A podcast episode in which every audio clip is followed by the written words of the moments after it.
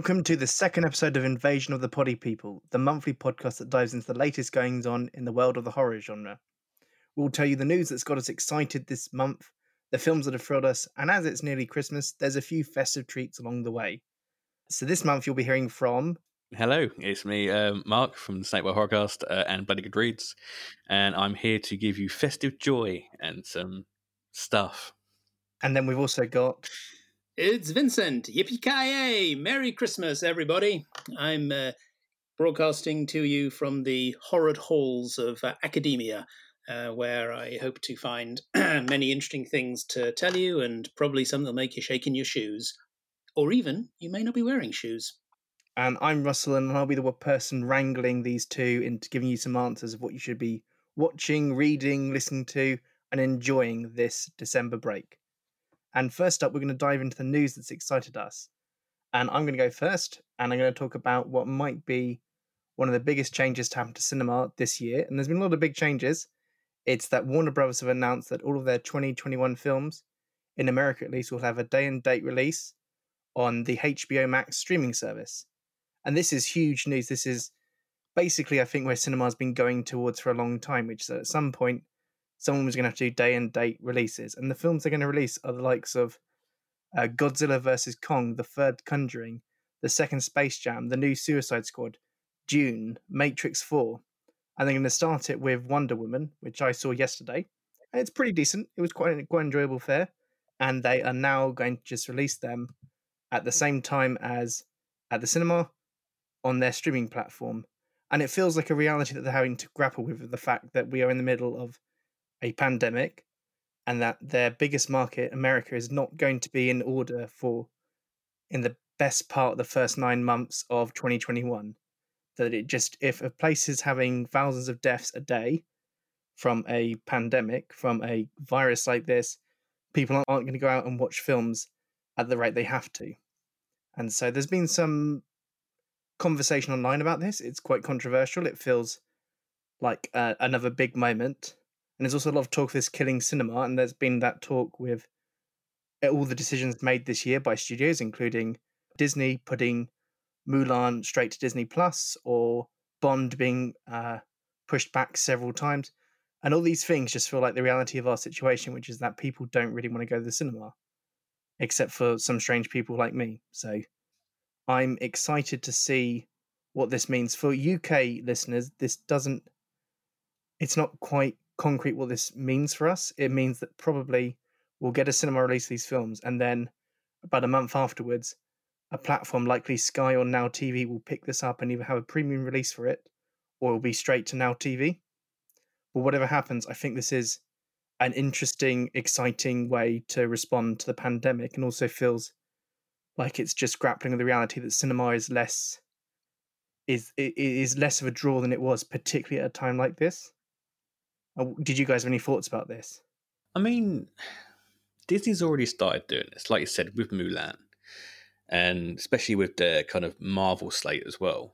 They are focusing a lot on watching stuff at home, and yeah, unfortunately, and it is really sad to see, but it is it is closing a lot of doors for cinemas. You know, you have your cinemas like Prince Charles, which is amazing, does the kind of the evenings and the kind of classic movies. Cinemas like that might actually last it out, but we all moan. ab- I love cinemas. I absolutely love cinemas. I love going to Fright Fest. I, I love the experience. On my own, on the bottom run, the worst thing about cinemas is people. And if you can go and watch these big releases at home at a reasonable price, which is what what they have been doing on streaming um, since the start of lockdown. You know, we've had so many f- films go straight to streaming for 15 quid, which if you have a big family and you used to go and see, I don't know, Soul, for example, you know, Soul will go on to Disney Plus, which is a tenner. Or you'll be paying 15 quid, which would be £5 a ticket, which is a lot cheaper than you would be if you're going, you know, Russell, you're, you're a family man, you know, it's expensive to take people, It's take not. It's, take, it's expensive to take just two, you know, you and your partner, 20 quid to go and see a film. You can get it for 15 quid is is the cinema experience there enough for the casual film goer? I don't think so. I think this is something that has been coming this way for a long time. but has had to start quicker. And it's going to be, it's going to change everything. It's going to change Oscars. It's going to change, you know, how much money spent on films and how, you know, because all the money comes from cinemas. You know, again, it is overpriced and it is very expensive to go, but it does pay for the films. So we're going to see a drop in quality. Are we going to see, you know what I mean? You know, um, yeah, it's it gets complicated because there's a lot of uh, different funding that go comes from films. So when they get sold to TV or to go on to home entertainment or any streaming platform, that gets fed through and it goes to people. So there is complications in terms of who gets the money. And if you listen to Tom Cruise's rant, which I didn't really disagree with what he was saying, but part of no, it was that it. the studio system is broken. The studio system that we've had for decades now, probably since uh, Star Wars and Jaws, that's broken because they they they just make two hundred million dollar films, and the amount of business you have to do to recoup that is so huge now. And with hits like the Avengers films and the Marvel films, and Star Wars and various other big blockbusters, hid the fact that really studios were just relying upon having four or five of these massive films that would do a billion dollars around the world, and that's just not going to happen Mm. for at least the next year. There's not going to be a billion dollar hit in the next year. And with someone like Netflix who can release films by David Fincher, by Scorsese, by any number of these huge directors can now get their films released on Netflix. And with Disney now releasing Pixar's Soul straight to Disney Plus, and with them kind of embracing I guess cinematic TV like The Mandalorian. And The Mandalorian is great fun. I I I really enjoy it. But it is geared like a film. It is geared like the Star Wars films. And so this just feels like a natural progression for me. And it's sad because I do love cinema and as you say, uh, it, it is a great experience and I almost cried in the first 10 minutes of Wonder Woman because I couldn't quite believe that in 2020 I was watching a big blockbuster again because the release dates have been kicked around and it's all been a mess and no one's quite known what to do. I didn't think I was going to get to watch a blockbuster again this year because it, it just didn't feel plausible. But th- this is just as with everything with this pandemic, everything kind of is being uh, sped up. Changes are being sped up that were coming anyway. I think that's an important point there. The idea that were happening anyway, and I've it's been I've been hearing this for years that um, simultaneous distribution is the future, and what we're getting from um, Warner Brothers is that that's what it is. It's simultaneous distribution. Now it has happened previously. It's um, the, the difference here is it's um, it's as you say it's their entire slate um, going on to HBO Max. I mean, some of the queries raised over this, I think it, it is going to prove to be a um, significant event, certainly, because there have been um, various prominent figures in the industry, like Christopher Nolan and Denis Villeneuve, saying that um, they have issue that you know they object to Warner Brothers made this sort of blanket decision without consulting them, and what this this, this I think is large seems to be largely to do with to do with residuals in that the, the people like directors who take box office cuts, their amount is going to be reduced if films aren't spending as long in cinemas. So I think what we, we may see is some kind of um, there's going to be there's probably going to be legal action there's probably going to be renegotiations of contracts and going forward production deals will be set up differently if this is going to um, be the norm going forward um, if i may slightly jump ahead because this kind of ties into we've kind of touched on it already on my news which was all to do with disney's releases um, if that's all right just to No, um, absolutely. yeah, because I think another source of criticism for the Warner Brothers announcement is that apparently HBO Max as a streaming service isn't very good. Um, I mean, I've never seen it. I don't know necessarily how these things work, but the actual method of delivery is um, been has been described as um, so- somewhat substandard. Now, I think the um, Disney Investors Day announcement that came uh, last week, when a massive amount of content was announced for future productions that would be going predominantly onto Disney Plus, but also some being released theatrically, was notable because that says, you know, as we've already mentioned, Disney are very much go, moving forward with the streaming process. With I made a, um, I counted these up. With just in terms of Star Wars properties, Disney have announced ten Disney um, Star Wars properties. And granted, quite a lot of the Marvel ones had already been announced, but the total number that we now know of following the announcement is 23. 23 properties being released uh, under the Marvel heading, and that's not including other things like um, spin off series like Baymax and Zootopia Plus um, animated series, as well as um, a, a, new re- a reboot of Willow, um, another adaptation of Percy Jackson and the Olympians and um, but also announcements for like Pixar's next film, Turning Red, um, and the fifth Indiana Jones um, is coming. yes, to, to those to, to, the haters out there, there is a fourth one. Deal with it. there's going to be a fifth as well. Yeah, Indiana Jones and the retirement home, maybe.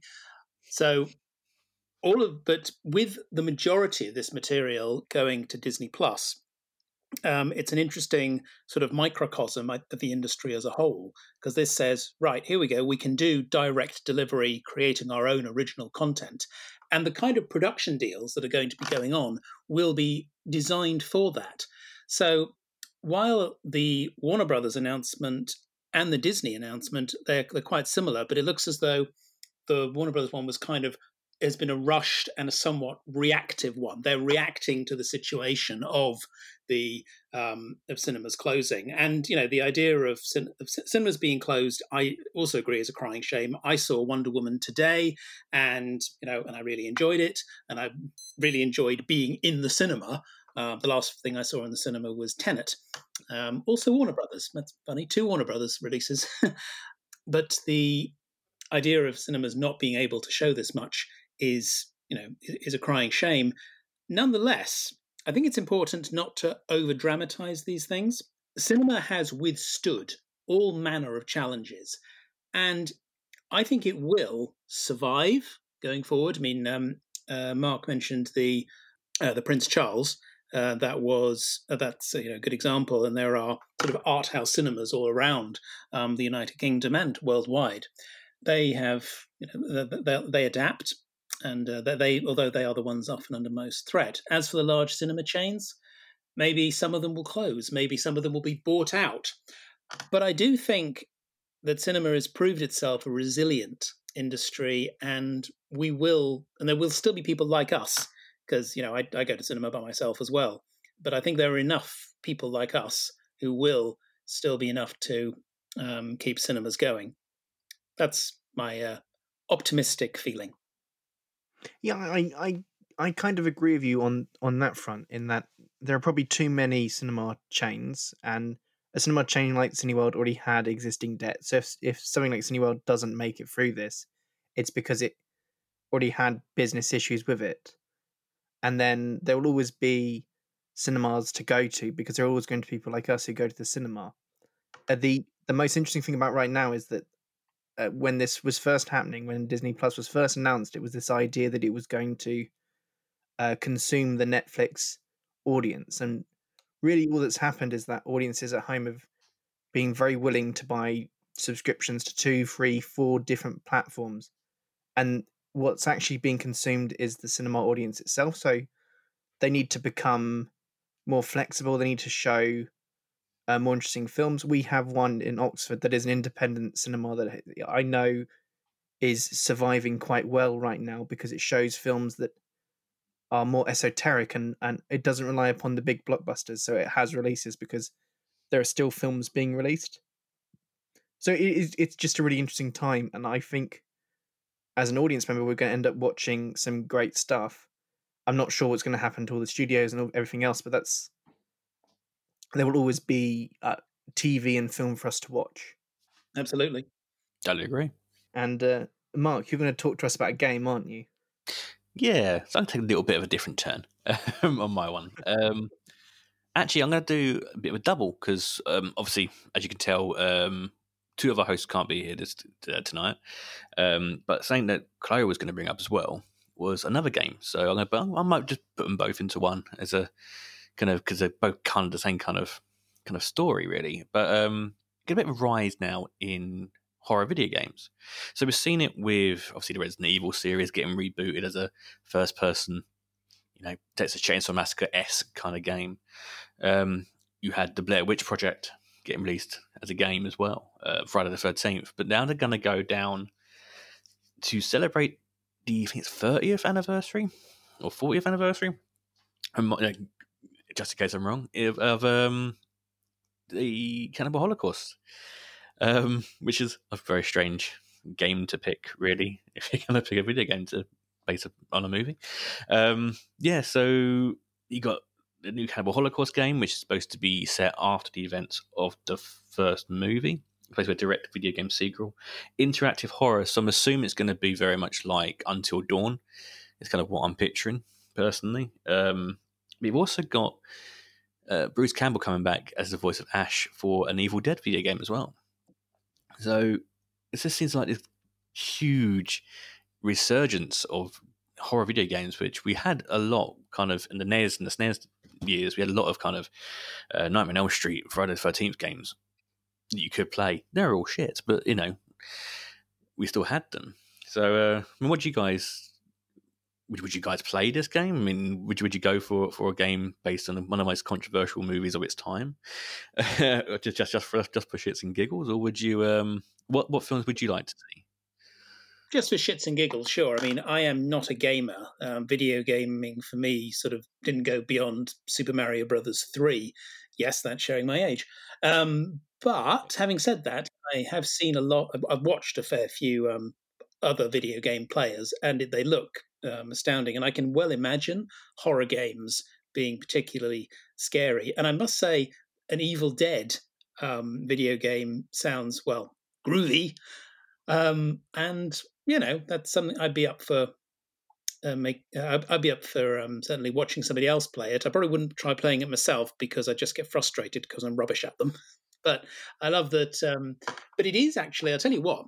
It's an interesting. It's another example of the sort of, um, I guess, of the reboot um, phenomenon. You've got the uh, this established property, the known um, brand, and here it is, and it's and, and this game these game adaptations and sequels um, trying to capitalize on that.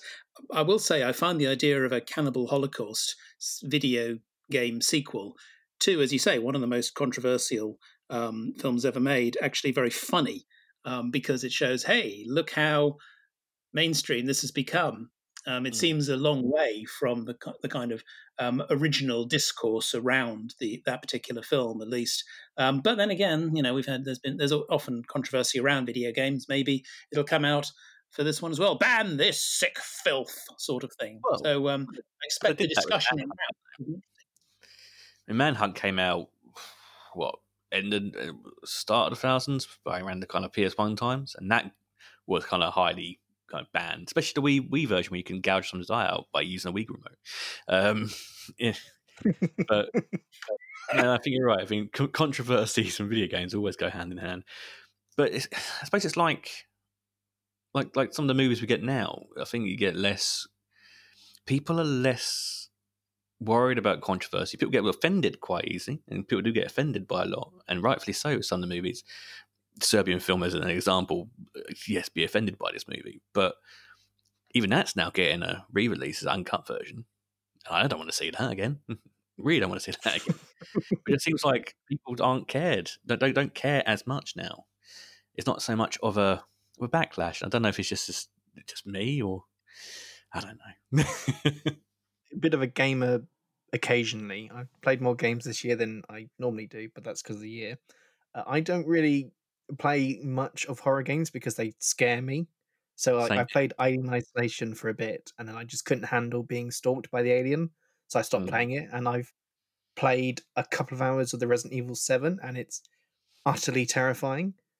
And I so I think that as a medium, games are really interesting to get across something like horror because they're very immediate and uh, you can do a lot with them, and they can play around with your expectations and and they can uh, take away your controls and take away what you can use and put you in a position where you just you feel bereft.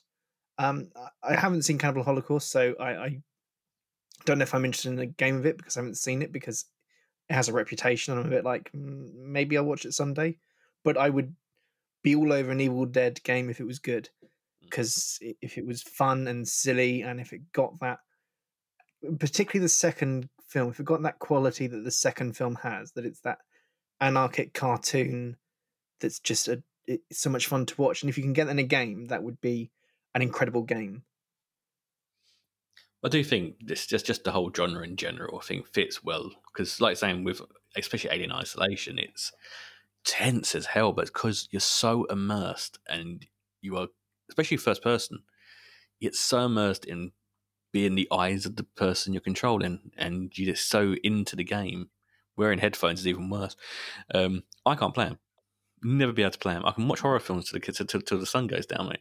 But I can't do games for some reason. I just can't do it anymore. It's my nerves, you see. I'm getting old. Groovy. So those are our news picks of the month. And there's been some big, juicy news items there. And now we're going to recommend some things for you to watch. So this month, we're going to give you something old, something new, a couple of festive watches each, and something that's not a film. And first up, Vincent's going to give us his picks of the month. So, starting with my something old, I'm going to recommend Candyman. Don't say it again, anybody. I rewatched Candyman not long ago and was super impressed with um, its balance of um, mood and atmosphere and gore, um, as well as some very interesting politics in terms of gender and race. Um, if you haven't seen Candyman in a while, I think it's worth checking out, especially with the remake coming up. Um, and if you have never seen it, then I think you should. Um, it's because it is genuinely scary and genuinely interesting. And frankly, if you don't get all sort of, if you don't have a strong reaction to hearing Tony Todd's voice, then um, I don't know what you're where you're coming from, really. So, um, Candyman, yeah, I think it's um, definitely worth checking out again or for the first time. For something new, perhaps not a million miles away from Candyman, um, I recommend the film His House, now streaming on uh, Netflix. Um, this is one of my films of the year. I mean, one of, it's probably the best horror film I've seen this year, but it's one of my best films of the year, full stop. Um, His House is um, enthralling, it is terrifying, it is heartbreaking, it is important. I think it's an important film um, in terms of its um, of, it, of its politics of showing a very underrepresented group, um, that of asylum seekers in mainstream cinema. Um, and what's remarkable about it is um, that even though you know I, I was seeing people um, in his house that I have absolutely no connection with, no nothing, no sort of similar experience, but I completely understood the awfulness of their situation, and it was, a, as I say, it was a heartbreaking watch um, because of that. So his house I cannot recommend enough slightly away from horror, talking about something festive. Um, I've got a one that's kiddie friendly and one that isn't, um, which I guess you could also say is something new and something old. My kiddie friendly something new is Klaus. Um, this is again a Netflix film available on Netflix. It is an absolutely beautiful, heartwarming, um, touching, moving, animated Christmas fable um, that was released uh, last year. It was actually nominated for the Academy Award for Best Animated Feature. You know, well deserved nomination. And yes, I, I rewatched it just the other day, and it's just as delightful the second time around. And I should emphasize, it's a delightful and heartwarming film, but without being overly sentimental. Um, or sugary. It's got a kind of a melancholic undertone to it. So, yes, Klaus, absolutely, that's wonderful for the whole family. Also, in a way, wonderful for the whole family is that Christmas classic, Die Hard. I know, I know, every year there's the argument about, no, that's not a Christmas film. Oh, yes, it is, yada, yada, yada. We've heard that argument many times. For me, Die Hard is a Christmas film. It wasn't always, but I think of it as one now. And if you happen to be interested, if you'll forgive the plug, on the Indie Film Library website, I've just published an article uh, explaining what makes Die Hard a Christmas film. Um, but even if you know you don't think of it in those terms, it's a fantastically enjoyable film. This is an action movie that stands up after more than thirty years, um, with you know genuinely exhilarating action, very smartly written script, some very memorable lines. So yeah, if you haven't seen, as I said with Candyman, if you've never seen Die Hard, sort that out, and if you haven't seen it in a while, give it another go. Um, and if you saw it last week, maybe you fancy watching it again. It's that enjoyable. In terms of something not a movie, as I have done before, I am going to recommend the competition. So finish listening to this podcast, obviously, but afterwards, you could do a lot worse than if you check out the Final Girls podcast. Um, this is run by the Final Girls, who are kind of a film um, screening uh, collective. Um, Anna Bogutskaya is the co founder, and she runs the podcast. She has themed seasons talking about the intersections of feminism and horror cinema. Um, the season on vampires has just started up. There's also one on monsters. She gets various guests on. If you're um, a fan, say, of the Evolution of Horror podcast, many of the guests from there come up on the Final Girls as well. Um, and the kind of and the discussions are very insightful, really interesting. Um, they might prompt you to check out some films you've not seen, or maybe they'll help you to look at some films that you are familiar with in another way. So, yes, when you're done with this podcast, I suggest you check out The Final Girls. And those are my recommendations. Fabulous. Mark, what are your recommendations? Okay, so for my non festive movie pick, and it is very unfestive, uh, it is the 2003 French horror film Haute Tension, or Switchblade Romance, or High Tension, or whatever the three names you want to give it. Brilliant film. I've been looking at a lot more the extreme European horror, which I'm looking for new stuff to kind of do throughout the next season of the horror cast. So this one, Marie and Alex are best friends, alone at home with a serial killer stalking them. Brilliant twist in about the middle middle way through, but this film is brutal. It's absolutely brutal. There's a horrid scene involving a chest of drawers and a head, which you have to watch to kind of kind of understand what that one is. But um, pure, pure example of why during the 2000s, the early 2000s, European horror, especially French horror, was absolutely brilliant. You cannot beat kind of French horror. Uh, you know, films like this.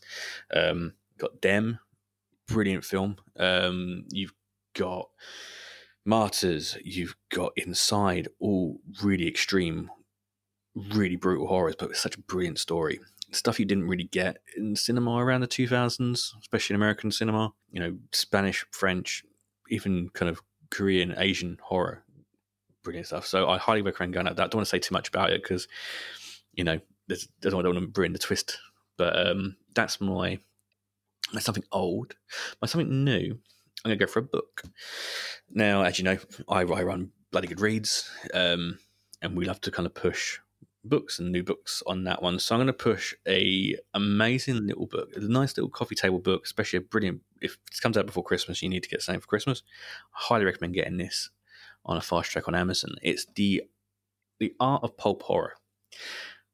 Lovely book, absolutely beautiful pictures in there. All the amazing kind of pulp book and cinema posters uh, from from back way when.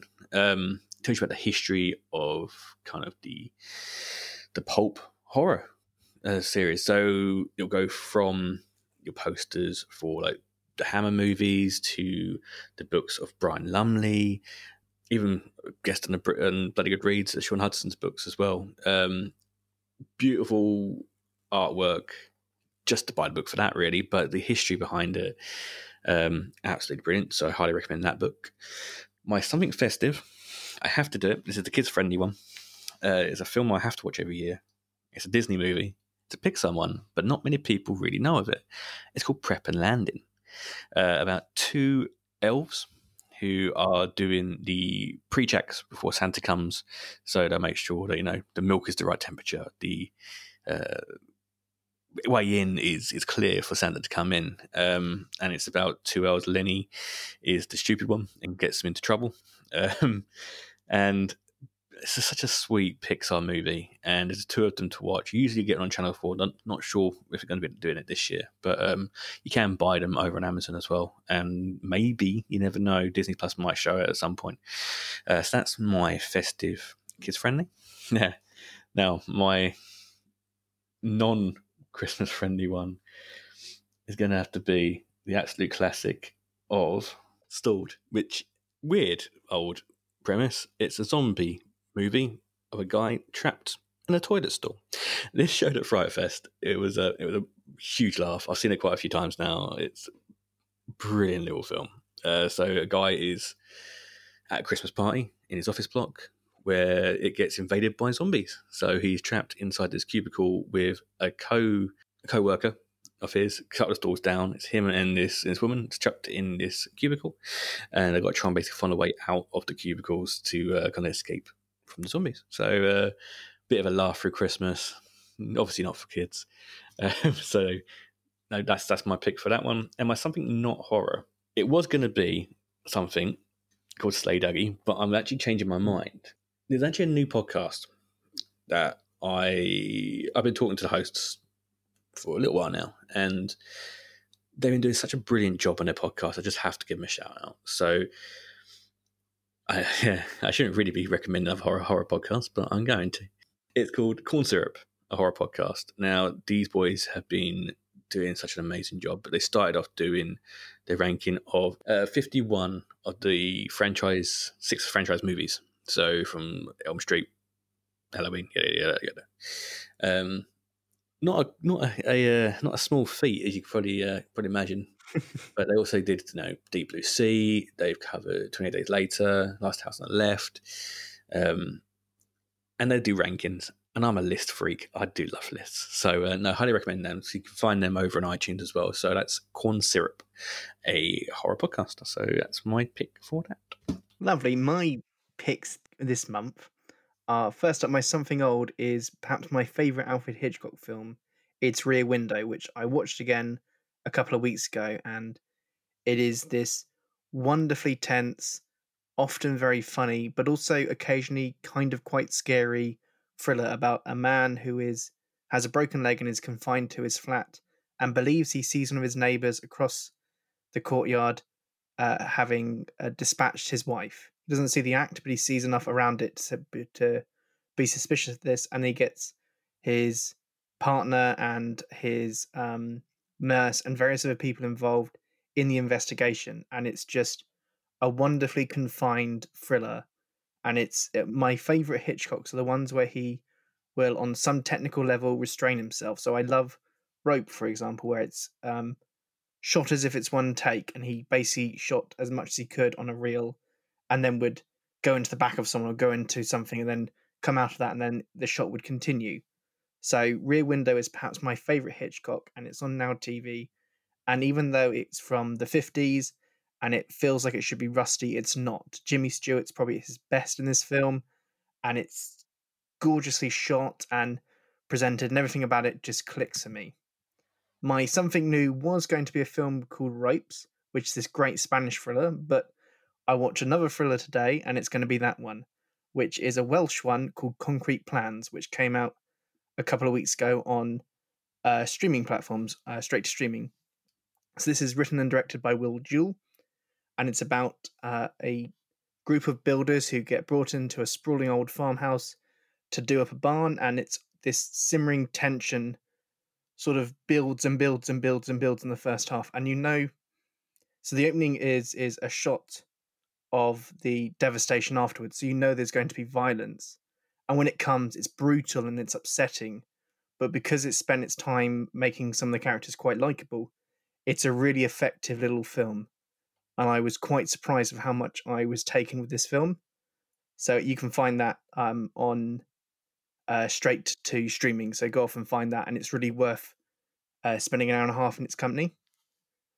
My something festive. So the one for the uh, families, and this is a, a, plug for my own podcast, not just for kids, where we've just released an episode covering this, is The Muppet Christmas Carol, which I have to watch every year, and it is my favourite interpretation of Dickens. And it's warm and funny, but it has this really melancholic edge to it, and it's really sad message, and it gets across the sorrow at the heart of Dickens.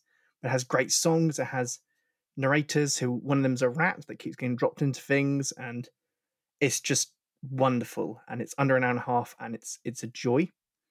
And my uh, something for adults is perhaps my favorite christmas film and my favorite batman. It's batman returns which i watched the other day and it's such a weird film. It has all these weird little things to it. It's got this warped gothic circus feel to it. There's uh, michelle pfeiffer as catwoman in a skin tight leather cat suit and she's going through this strange transformation and journey in herself. And then it has perhaps my favorite villain, which is Danny DeVito's Penguin, who is repulsive and I love him in it. He is so good in this, and it, it's it's what I wish Batman would go back to being. I, I watch every Batman film and I enjoy pretty much every Batman, but this is the one that's my Batman. I've loved it since I was a child when I shouldn't have been watching it, and I love it as an adult. And finally, my something not a film is perhaps the strangest listen I've had this entire year. It's a BBC fictionalized podcast called The Sink a Sleep Aid, which is a, a sort of horror comedy. It's from a writer called Natasha Hodgson, who has wrote for various Cartoon Network shows and has a company called Kill the Beast, who do very strange, very funny theatre. And it is essentially dreams being played back to you.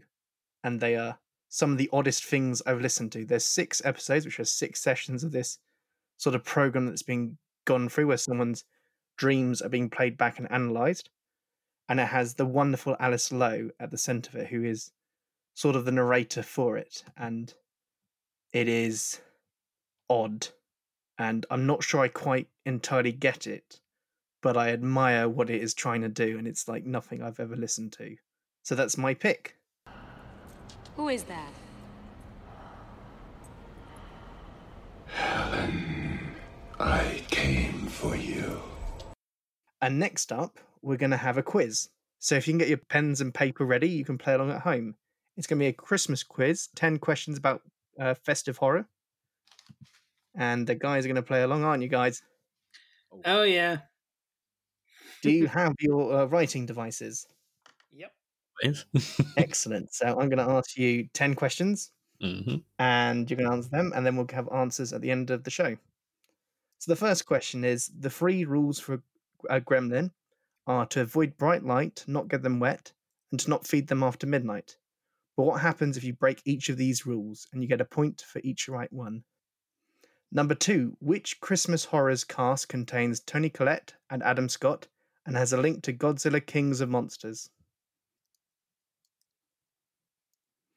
Number three, Wes Bentley plays the antagonist, Alexandre Aja wrote the script, and it takes the name from the parking lot of its setting. But what is the film?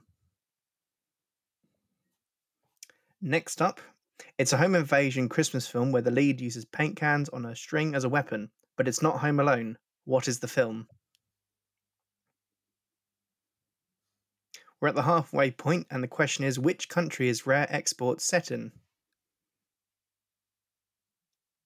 Which festive musical features the songs Hollywood Ending, Nothing's Gonna Stop Me Now, and Give Them a Show? Number seven, Bob Clark directed Porky's, A Christmas Story, and Baby Geniuses. But what festive slasher did he also direct? Which 90s horror sees a serial killer melt and fuse with snow, coming back as a homicidal snowman? Our penultimate question is The Devil of Christmas is an episode of which BBC comedy? And finally, how many Silent Night, Deadly Night films are there? Excellent. Pens and pencils down, and we'll have those answers after our next round.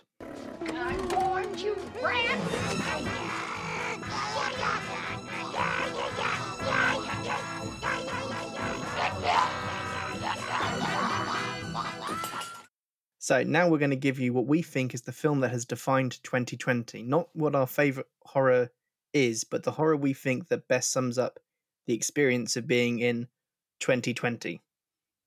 So to start things off, Mark has picked a film for us. What have you picked, Mark?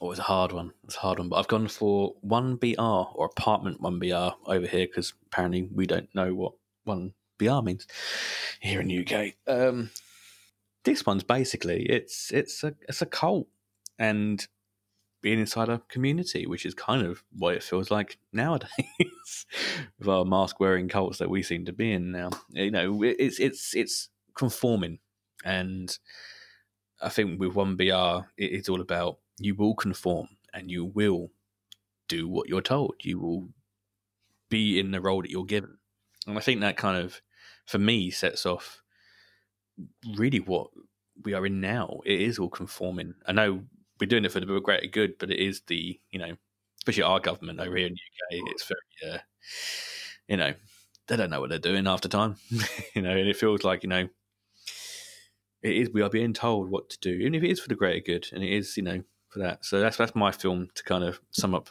what I think 2020 is like. Obviously, without the nails in the hand, of course. Um, Vincent, what's your pick? Mine is Sea Fever. Now, this was one that um, was out um, earlier in the year, kind of May time. And what's interesting about it is that it is incidentally, um, unintentionally, has I think um, a good summation of the year. If you've not seen it, I highly recommend it. It's a really um, creeping and atmospheric um, horror film, kind of Alien meets The Thing, um, all at sea, um, as a group of as a as a fishing boat with a research student on board discover something that they really wish they hadn't. Um, but what's interesting is that um, the film's release in 2020 just gives it this sort of unexpected relevance because it's an infection horror. Um, and over the course of the film, there are questions on how to test for infection, the necessity of quarantine, who decides, so kind of a triage, and there's taking responsibility for protecting others. And I think this isn't unintended, but it's a pretty chilling dimension to the film. What I found especially interesting about it is um, that it's a film that kind of had me reflecting on my own role in a time of contagion and also whom I should listen to. I mean, tying into what uh, Mark was saying, do we we don't necessarily tr- regard those in the, those in charge as being um, terribly knowledgeable. Nonetheless, we do follow the, the instructions. We do conform. Um, but I think that's on something to think about. Is it's a matter of keep taking into consideration our own role. Um, so I think Sea Fever um, unintentionally became um, a defining film for the year for me because of its um, uh, the way it treats the issues of contagion and uh, my pick is is the lighthouse and the lighthouse came out before we were in lockdown it came out in january but it is perhaps for me the film that captures what it's like to be in a lockdown where you are confined to one place with the same people prickling away with tension at being in the same house or the same building and the lighthouse is about a pair of uh, lighthouse keepers who are sent to maintain the lighthouse but become stranded there and become un basically don't know when they're going to be rescued, taken from them. A storm confines them, and they basically get drunker and drunker and more and more at each other's throats, and their sanity begins to collapse. And while lockdown wasn't that bad for me, in that I didn't, you know, drink lighthouse fuel and plot to kill anyone, it does capture that very strange feeling of not being quite sure when normality will return, not being quite sure when you'll be able to just leave your house and go about your day to day life. And The Lighthouse is just that film for me that captured what I felt like in at least half of 2020. It's it's a wonderfully strange film that just captures this moment perfectly for me. Yeah, I saw the Lighthouse and loved it as well. Um, I can't take credit for this, but I do remember hearing someone say that this was a film that could actually be, be described as both arty and farty. what? What? What? What? What? What? What? What? What? What? What? What? What? What? What? What? What? What? What? What? What? What? What? What? That's what I mean. What? That's the trouble with you. That's the trouble with you. With you. With you. No. No. And the last thing we've got to do is give you the quiz answers. Oh boy. So let's see how the guys did, and let's see how you did at home. So our first our first question was about the three rules of gremlins. And the answer is for what they do is bright light kills a gremlin, getting them wet causes them to reproduce, and feeding them after midnight transforms them into a terrifying monster. So you get a point for each of those you got right. The ho- the Christmas horror that links Godzilla King of Monsters and is uh, contains Toni Collette and Adam Scott in its cast is Krampus, because the director of Krampus directed Godzilla King of Monsters. P2 has an antagonist who's Wes Bentley, is written by Alexandre Aja, and takes its name from the parking lot of its setting. The home invasion Christmas film that uses paint cans as a weapon is Better Watch Out. Rare Exports is set in Finland. The musical Anna and the Apocalypse contains Hollywood ending, Nothing's Gonna Stop Me Now, and Give Them a Show. Uh, Bob Clark is the director who made Porky's A Christmas Story, Baby Geniuses, and The Answer, which is Black Christmas. The 90s horror with a, a serial killer made of melted snow and is a homicidal snowman is Jack Frost. Inside Number Nine has the episode called The Devil of Christmas. And finally, there are six Silent Night, Deadly Nights, and I've only seen one of them, and one was enough. Are you including So, how did you two do? I'm including the remake there, yes. Oh, fine. How did you do, guys? I got six. Mark? Nine. Wait! Wait, yeah. Which did you get the. For each one, so Death, Multiply, Mutate. I do three. Uh, got Parking Lot 2 because I love that film, brilliant film. Uh, Better Watch Out, Netflix, brilliant movie. Uh, didn't get the. I said Iceland or Norway. Yeah. Uh, Annie Apocalypse, Black Christmas, Jack Frost. If I didn't get that one right, then uh, what have I been doing all afternoon? Because I've been watching that all afternoon. uh, Inside Number Nine, and uh, I put five. I wasn't including the fucking remake. Yeah. But you won anyway, so Yeah. well done. So this has been another episode of Invasion of the Pody People. We, we will be back in 2021 with more recommendations, more news that's excited us, and even more fun things like maybe a few rants about what annoys us about horror or quizzes, wh- whatever it is we'll choose to do. But for now, it's goodbye from Uh, so that's goodbye from me, uh, Mark. So I am available over on Twitter at Snakebite Horror. Uh, also over on at Bloody Good Reads on Twitter as well. If you want to come see the other side of the podcasting world, where I'm talking on my own to authors and making them pick books, which is apparently an awful thing to make authors do. Uh, so you can catch me over there. You can also uh, find all the reviews um, as well over on Snakebite Horror, as well as all of the but Bloody Good Read um, recommendations from the authors as well. So uh, yeah, catch me there. Oh, and every fortnight on Snakebite Horrorcast.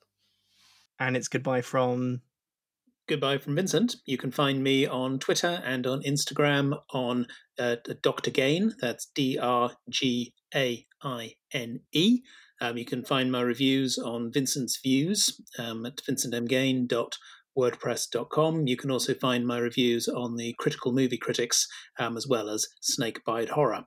Um, you might also find me jumping off tall buildings with a hosepipe tied around my waist, but insurance companies don't like me. and it is goodbye from me, Russell. And you can find me on Twitter at Russ Loves Movies. I also run the family podcast, uh, not just for kids, where we look at family films throughout the ages. And our recent episodes have had a more of a festive feel. So we've done Gremlins, the first two Home Alones, and the Muppet Christmas Carol. We've got coming up soon episodes on Hook, Back to the Future, and the sequels, as well as all the way up to Jurassic Park, as we're doing a run through Spielberg's films that he's produced and or directed. And you can also find my writing on Snakebite Horror, where I will be reviewing both the good and the not so good of horror uh, as and when. And we'll be back next month. So goodbye for now. Yippee-ki-yay!